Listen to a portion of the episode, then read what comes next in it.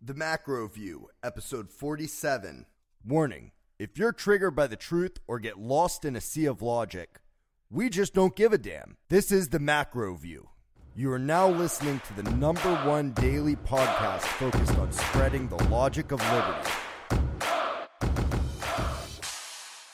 Government agencies operate under a different incentive structure than do competitive enterprises. Competitive enterprises operate under what is known as the profit and loss motive. Entrepreneurs make judgments what to produce and how much based on prices of goods. And entrepreneurs judge both end consumer prices on the market and the prices of the inputs into the production process to determine whether there is a likelihood of achieving a profit if they buy the inputs of production at market prices, efficiently use the inputs to create an output, and then sell the output, the end goods, at the market price as well.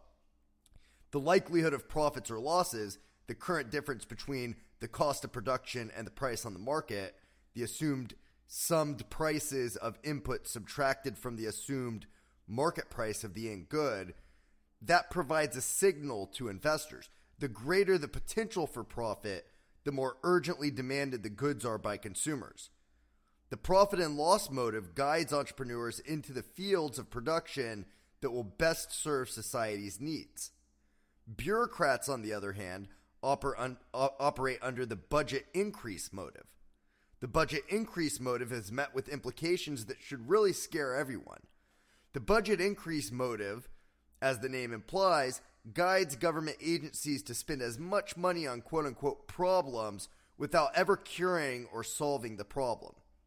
Specifically, the budget increase motive tells bureaucrats to spend their entire budget. Why? Agencies that do not spend their entire budget will have their budget cut in the next year's appropriation from Congress. Now, as mentioned earlier, the goal is to spend all this money without actually solving the problem that the bureaucracy in question is tasked with solving to begin with. If the agency in question solves the problem, the problem that they're tasked with solving, they become obsolete. The great Dr. Thomas Sowell highlighted this incentive problem with an extreme yet highly illusory thought experiment to his students back when he was still teaching. His thought experiment experiment was used in an article that he wrote for his syndicated column back in 2013, and it went something like the following Imagine a government agency with only two tasks one, building statues of Benedict Arnold, and two, providing life saving medication to children. If this agency's budget were cut, what would it do? The answer, of course, is it would cut back on the medications for children. Why? Because that would be what was most likely to get the budget cuts restored. If they cut back on building statues of Benedict Arnold, people might ask why they were building statues of Benedict Arnold in the first place. Now, while Dr. Sowell admitted that this was an extreme example, the fact is that the same pattern can be seen across bureaucracies at all levels of government. And we're going to dive into the reason why that is right after this quick commercial break. Something tells me that a lot of my listeners like to read those thick economic treatises like Basic Economics by Thomas Sowell, Man, Economy, and State by Murray Rothbard, and Human Action by Ludwig von Mises. In total, these three books alone are well over 2,500 pages. Now, you don't want to be lugging around one of these behemoths, it's far too inconvenient. This is exactly why I love my Kindle Paperwhite. Not only is it light, convenient, and easy to use, but especially for those of us that like to go back and reread certain parts that made an impact on us or are worth the second take, it's so easy to highlight and to take notes and to keep track of where you're at. Now, if you are like me and you like to have a hard copy of your favorite volumes, there really is nothing better than the Kindle Paperwhite. You can do all of your highlighting and note taking digitally, and you can keep your hard copies in pristine condition to one day hand down as a legacy. Best of all, it's extremely easy on the eyes. If you spend all your day in front of a computer and you're sick of the headache that you get from reading PDFs on your monitor, there really is nothing better than the Kindle Paperwhite. Now, if you're an avid reader, go to T as in the, M as in macro, V as in view podcast.com. That's TMV podcast.com. And on the homepage, right next to tonight's show page, you'll find a direct link to purchase your very own Kindle Paperwhite. You won't regret it. I use mine every single day, and you're sure to love it as well. Also, it's guaranteed to make you a better student of liberty. So head over to tmvpodcast.com, click on the link there on the right hand side, and get yourself a Kindle Paperwhite. So, why is it that bureaucracies at all les- levels of government operate in this manner? I mean, the reason being is that bureaucracies do not have a profit or loss motive. They have a one sided loss motive, and the more money they lose while simultaneously maintaining the problem, quote unquote, at the same degree or even a worsening degree, while the problem gets worse, the more money they can ask for the following year. And we see this over and over and over again, particularly in education. Uh, you always, it's never enough money. It's never, never, never enough money. If you actually go back and look prior to the federal Department of Education existing, uh, performance was was steadily increasing in the U.S. And then you have the Department of Education uh, step in, and cost skyrockets. Cost skyrockets. Budgets go through the roof year after year after year. You hear more money, more money, more money. We need to tax you more. There, there's no amount of money that is enough to fund education. You know, as, as Tom Woods likes to say, education is the American religion. Public education, in particular, it is the American religion. There's no amount of money that would suffice. And at the same time, scores flatlined. So we've been spending way more money on education while scores have flatlined. And actually, particularly for the, the, the poorest members of society and the most vulnerable members of society, scores have actually gone down. Performance has actually declined over time. And we can all we all know anybody that's gone to a public school knows that you, they don't prepare you for anything. I mean, kids should be learning how to how to code. They should be learning engineering. They should be learning all the things that should that would prepare them to go into the careers of the 21st century and they should be learning them at a young age. They should learn logic. You know, one of the things that I'm really lucky for and that I was blessed to have in school was I was part of a gifted program. And in that gifted program, we did logic tests every single week, actually twice a week. We did three different logic tests, and it was a phenomenal, phenomenal thing to learn. And most people don't get that nowadays. It actually taught us how to think. And teaching kids how to think should be the primary goal of education. You shouldn't be teaching them what to think. We should be teaching them how to think, how to think for themselves, how to solve problems, how to critically think about the issues in their life, come up with a solution, and attack the solution, and be able to go forward and solve problems in their own life without having to ask government for permission or how to do something. But bureaucracies don't have a profit and loss motive. So they have no there uh, and there's no competition, but they, uh, the the lack of a profit and loss motive and the lack of there even being a threat of competition basically puts them in a situation where they have a one-sided loss motive. They just need to spend as much money as they possibly can and make sure that they never solve the problem at hand. So uh, eventually in a competitive enterprise, the price system and the profit and loss motive serves as a check. It serves as a check on growth because all organizations have an incentive to grow, whether they're private or public, whether they're for profit or not for profit the natural goal of organizations is to grow larger and larger and larger. And the price system and the profit and loss motive is a check on overgrowing in the private market, in the in the for-profit market, because you have what's what's known as economies of scale. And you have both economies of scale and you have diseconomies of scale. So you grow to a certain point where you reach peak efficiency. You become as efficient as you're ever going to be. And then when you grow beyond that, you start to lose efficiency for a number of different reasons. It's harder for management to, to keep an eye on lower level employees, so you may lose labor labor productivity. You start investing in in uh, businesses or business units that are outside of your core business unit, and you may not have as many experts uh, at working in that division of your your of this new business unit that's not part of your core business unit. It might not be the best thing for this company to do with their time or their money. And eventually, companies reach a point where they're at peak efficiency. If they grow any further, they reach what's known as diseconomies of scale and they start to become less efficient, less efficient. And when they go beyond their peak efficiency, more efficient competitors will be able to step in and siphon market share away from the behemoth that's grown far too large to maintain their efficiency. For government agencies, there is no such check. The only check is political upheaval, which is extremely, extremely rare.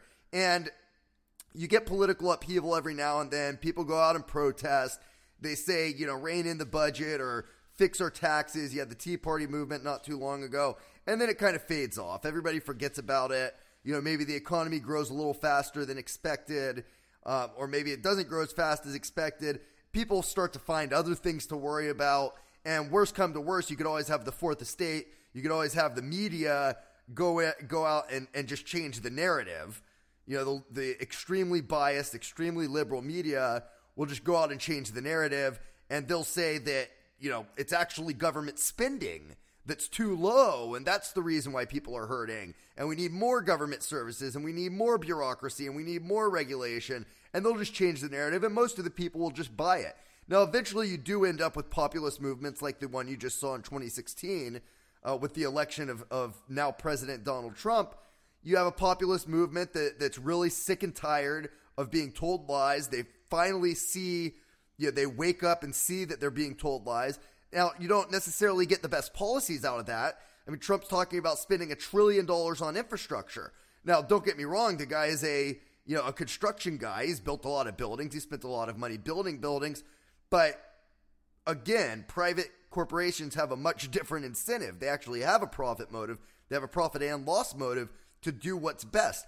If you're going to put that money in the hands of bureaucracies, it's going to get built into their budget. It's going to become part of their baseline. They're going to spend everything they can without actually solving the infrastructure problems that we have. And the following year, they're going to just ask for more. They're going to say that it wasn't enough. Now, we've been being told for years upon years upon years that our gas tax money goes to building this stuff. But it doesn't actually go to building this stuff. It gets siphoned into the general fund, it gets spent on whatever programs are hot at the moment, and who actually really even knows what the money goes to? It's tons of pork spending, tons of cronyism, tons of subsidies. You know, I did an episode on subsidies uh, back on, I believe was episode 12, um, or it might have been episode 17, I think. But I'll, I'll link to that on tonight's show page at macroviewnews.com slash podcast slash 47. There's a little bit more that I want to talk about regarding the budget motive increase or budget increase motive, excuse me. Got the words mixed up there a little bit. The budget increase motive. But first, we got to cut really quick for uh, another word from one of our sponsors, and then we'll be right back. So, I do realize that not everyone has the time to read every book that they want to, and that's fine. But I bet those same people that don't have a lot of time to read spend a lot of time in their car commuting back and forth from work or from school. There's another phenomenal Amazon product for those of you that are thinking, yep, that's me right about now. It's Audible. Now, I'm sure some of you already know about Audible.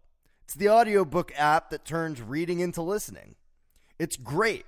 And while I'm an avid reader, there are far too many days on my drive from downtown Los Angeles to Santa Monica and back where I'm all caught up on my favorite podcasts, and AM radio is just far too frustrating when you can't call in and read the host the riot act for being a horrible neocon or regressive leftist. That's what Audible is for.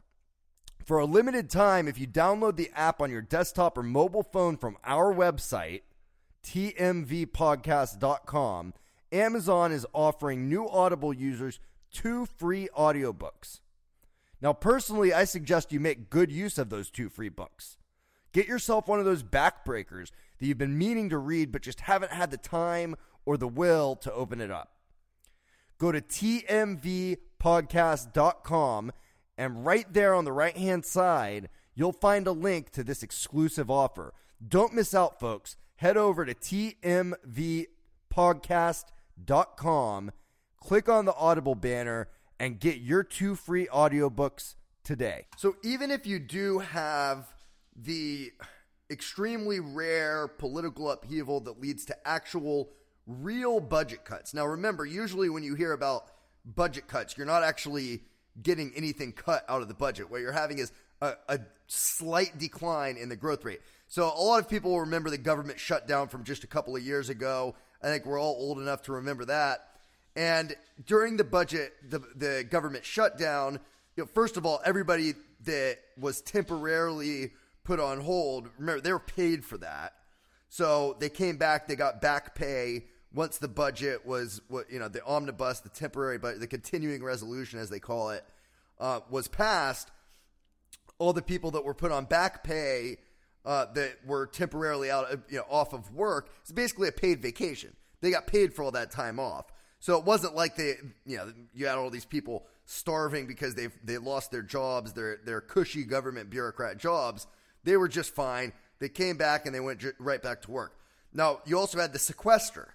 The sequester was part of the continuing resolution to get out of the government shutdown. And this was pushed by the uh, the Republican Party majorities in both the House and the Senate. And this uh, this government, well, actually, I believe that the Senate wasn't even under Republican control at the time, so it was mostly pushed by the House. The Senate became under Republican control in uh, in 2014, which was the year following. But this this sequester, you know, everybody said oh, there's this massive, massive cutback in government spending, right? It wasn't at all. The, I mean, the next budget was 4.8 percent larger than the previous budget. It was a 0.2 percent cut from the baseline 5% increase that you typically see in a new budget. So every year, you know, baseline for Congress is not zero. It's not a zero growth budget, and it's not a cut in the budget. It's not an actual nominal cut in the budget, and you, not even real cuts if you were to account for any any inflation that there was. The baseline is five percent growth. So year upon year, the budget grows by a baseline of 5%, and then they increase it to 6, 7, 8% some years, or maybe they cut it back to, like with the sequester, 4.8%. But to get a, to get a 0.2% cut in the rate of growth, to get a tiny cut in the rate of growth, not even in the actual nominal budget, to get a tiny rate in the cut of growth, the government actually shut down. I mean, Republicans had to risk their political careers which, you know, some of them did, to get a 0.2% cut. I mean, it's, it's absolutely ridiculous. And the reason being is that these agencies, they make it seem like they do things that are extremely vital. But let me ask everybody that's listening it's a rhetorical question. During the government shutdown, was there a single government service that you weren't able to access? Did the police not work? Were firefighters not working? Were the buses shut down? Did water not run through your faucets?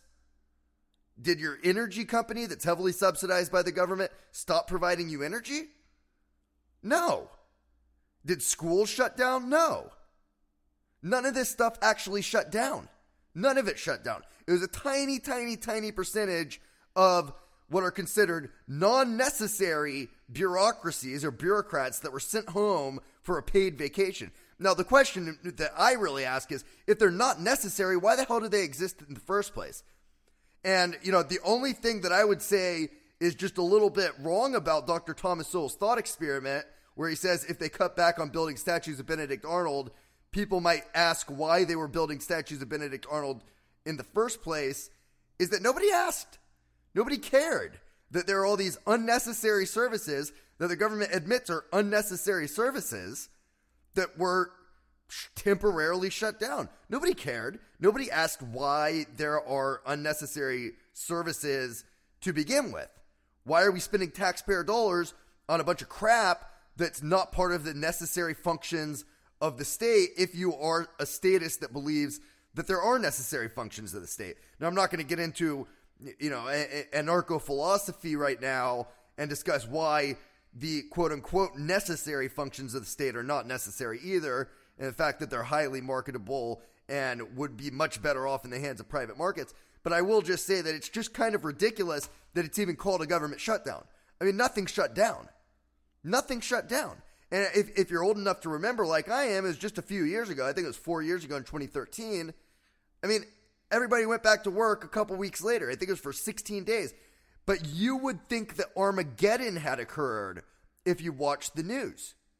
I mean, you would have thought that there was a meteor coming for Earth and that the entire world was going to implode when the government had shut down. That you know, everybody was losing their stuff. Everybody was losing it. I mean, all over the mainstream media, you're how irresponsible it is. How can we possibly do this? Uh, nothing shut down. And when everybody came back to work, nobody questioned why the hell they were building statues of Benedict Arnold to begin with. Well, everybody, that's all for tonight. I uh, hope you enjoyed tonight's show. If you're not listening to tonight's show from the show page, you can find it at either macroviewnews.com slash podcast slash 47, or if you go to TMV, as in the macro view, TMV podcast.com, all one word. It'll redirect you to the same place. And tonight's show page will be the first uh, the first post available on the home page there. Now, while you're on the show page, which I'll, I'll link to episode 17 that I did on corporate subsidies and to some other resources, I'll link to uh, to Dr. Thomas Sowell's article where in, in the from his Creator Syndicate column uh, before he retired, which is very unfortunate that he recently retired from that column. We need him more now more than ever. Uh, but I'll, I'll link to that article so everybody can read the little thought experiment and his elaboration on, on why it is and whatnot. And I'll link to a related blog post that I did about the same topic just a couple days ago um, on tonight's show page, as well as some other resources. And while you're there, go ahead, you know, hit the link on the right hand side uh, and get yourself a Kindle Paperwhite. It's it's a great product. I use my Kindle Paperwhite every day. Get yourself a Kindle and download. If if you don't have Audible, what's wrong with you? I mean, do you not spend any time in the car? Do you not have any free time where you just don't feel like reading? You're too exhausted, your eyes are too tired, or where you're in the car and you're trying to drive home and you're just sick of the mainstream AM and and P, you know, AM radio, or you've listened to every new song on on the FM radio and they just keep playing it over and over again. Get yourself download the free trial to Audible. It's great. If you sign up for the gold membership, you get a free audiobook every month just by signing up for for their free trial you get two free audiobooks, but then you also get a credit for a free audiobook every month. So, and if you forget to download it, they, they carry over. You don't lose them if you don't use them. So, carry over. You could end up stacking up a bunch of credits, get yourself some audiobooks. It's really great for some of those big economic treatises that I know some of you all love to read. And it's a great opportunity to reinforce some of that, that knowledge while you're on your way back and forth from, from work. So, also, while you're on the macro view uh, home show page tonight. On at the very top in our headers, we have links to all our social media uh, all our social media pages, and we have links to our YouTube page. Now, check out our YouTube page. If you're not listening to this from our YouTube page already, if you are, subscribe, and if you're not, hit that link and go and subscribe to the Macro Views YouTube channel. We've also got the uh, the YouTube um, videos of our sister podcast Burning Strawmen. And you can also find, we have a website for Burning Strawmen. It's burningstrawmen.com. So check that out as, out as well. Follow us on Facebook. You can hit the link right there on our on our homepage up in the header. Little Facebook icon. It'll take you to our, our Facebook page. Like us on Facebook. Follow us on Twitter. Same thing. Just hit the link right there in the header. Follow us on Twitter. You know, I love hearing from fans. I recently was asked by a couple of fans to put up a contact page. Um, so we've got a contact page. If you have any suggestions for episodes or guests or topics that you want me to cover, or you know, if you want me, to, if you want to ask a question, I'm going to start answering some of those in the podcast. If you want to do that, don't forget to comment on our blog post, to comment on our on our, our podcast post and everything. You know, be, become a part of the community. It's really a, a great place to meet other people that are like minded.